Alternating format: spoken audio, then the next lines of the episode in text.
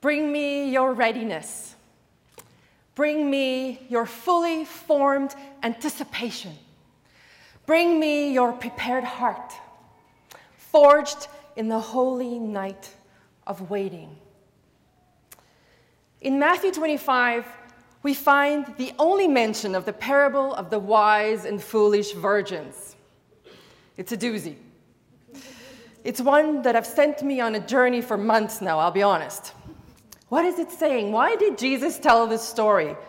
Ten bridesmaids, one of the few stories that keep women as the focus in a parable. Ten as a number of wholeness, but five are wise and five are foolish. The parable itches and scratches, I'll be honest. Why don't the women share their oil? Do only the ones who are prepared get to enter? What kind of bridegroom shuts people out? For me, it's a story of preparation, a story of participation, and a story of imagination. To me, this parable asks the question how do we come to the long night of waiting? How do we stand before the wedding feast starts? How do we believe while the crib is empty? How do we prepare and stand and believe even before the funds come in, the deal is signed, or the foundation is laid? How do we wait before the day of freedom arrives? There's a refrain in the South African movie Sarafina that echoes in my soul. The main character, Leleti Khumalo, she sings, um, she's a student in a township during the time of apartheid, and she sings this song Freedom is coming, prepare for your freedom. I was born in South Africa, about an hour outside of Cape Town in a beautiful town called Paarl. I was born during the height of apartheid a system that segregated people based on the color of our skin. I was born on the white side of the hospital. I lived in an all white neighborhood and I went to an all white school. I was born 10 years after Nelson Mandela was sent to jail, labeled a terrorist. I was in grade 12 when he was released, this time a hero. Nelson Mandela spent 27 years in jail, most of those on Robben Island. Freedom is coming. Prepare for your freedom. Several years ago, my Canadian husband and I took a trip, a boat trip to Robben Island. It was a stormy day in September in Cape Town. And I was pregnant with our second daughter, just pregnant. Not the best combination of circumstances for being on a boat but I knew I had to make that journey. As soon as I set feet on the soil, I began to weep. I could barely whisper through the tears and the heaviness, but it was all I could do. Father, forgive us. Forgive us, O Lord. My feet were heavy with the burden of apartheid, the suffering of so many people.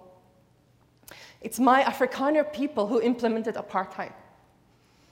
The same grandmother who taught me to faithfully pray also had a picture of the architect of apartheid hanging on her living room wall. I got to stand that day in the small cell that was Mandela's night of waiting for more than two decades. It struck me how small his cell was. Such a small place for such a great hope of a man. Can we go stand in that prison cell together for a moment? We have to take turns, only two at a time. It's small, cold and bare, stripped of any color, some hospital green on the walls. Nothing to inspire in this, in this space, nothing to speak hope or freedom, only one small window. What is our small, confined, seemingly hopeless place? What is our long night of waiting? Can we go stand there? Can we plant our feet in that small space and imagine the kingdom of heaven is coming? From this small, confined place, do we dare imagine a world we long for? In the place of the impossible, do we dare stand in audacious hope? Can we stand with our light even while it is yet night? I think we get a glimpse here of the, the, the kind of audacious waiting Jesus asks us to do. Justice and equality in our world. Come, Lord Jesus, come. 1.5 million black men in the United States missing from society. Give me oil in my lamp, O Lord. I believe. Xenophobia in South Africa. Come, Lord Jesus, come. One in every 10 people trafficked in Moldova.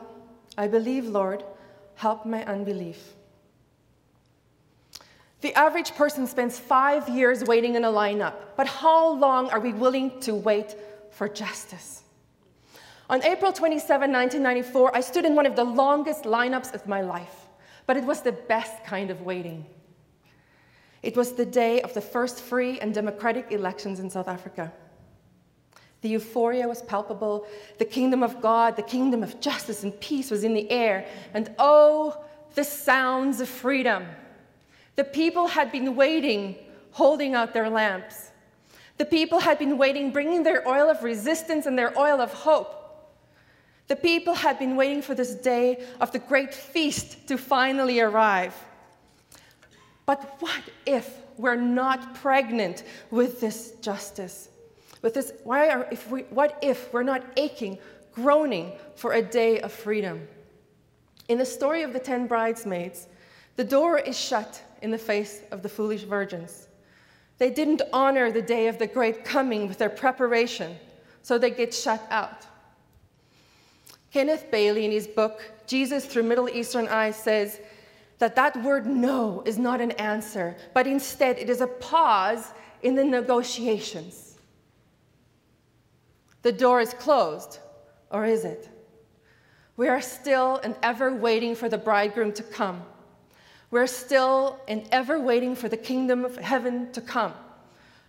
Growing up on the wrong side of justice, I didn't get to share in the full feast of freedom, but it is not the end of my story. For 15 years after that election day, I ached. I longed. I wanted to be reunited. I longed for inclusion. I wanted to be part of the feast of freedom. Then in 2010, I set foot in Kenya. This white daughter of apartheid was invited back into my beloved continent. And after 15 years, that door to the wedding feast swung wide open. And th- I belonged, I entered, and I feasted, and I have feasted since. Jesus said, The kingdom of God is at hand. How beautiful is this kingdom that comes and comes and is coming. What an honor that I get to come to the waiting, now yearning to bring light to the places where there is still oppression places where we can whisper this hope. Freedom is coming. The kingdom of God is coming. The bridegroom is on his way. It may be night in many places in our world, but I tell you, I don't want to miss out again. I've got oil. That's how I want my Jesus to find me, with my lamp and my oil of hope proclaiming that injustice does not last, inequality does not last, night does not last, walls come down, laws change, governments are turned over, and hearts are transformed. I can now stand in that ridiculous hope that on the other side of darkness, light is coming. I can now stand in the extravagant faith that on the other side of the injustice and the waiting, justice will break forth. I can now stand in the hope that on this side, in the waiting, the not knowing, the injustice, the fragmented bits, the wasted bits, the corrupted bits, the shamed limbs, the ravaged bodies, the lies of white supremacy, the greed and economic injustice, my own participation and perpetuation in this current darkness. Freedom is coming, light is coming. Night will end and day will dawn. The bridegroom is coming. Are we prepared? Fill me with oil, Lord. Fill me and fill me and fill me.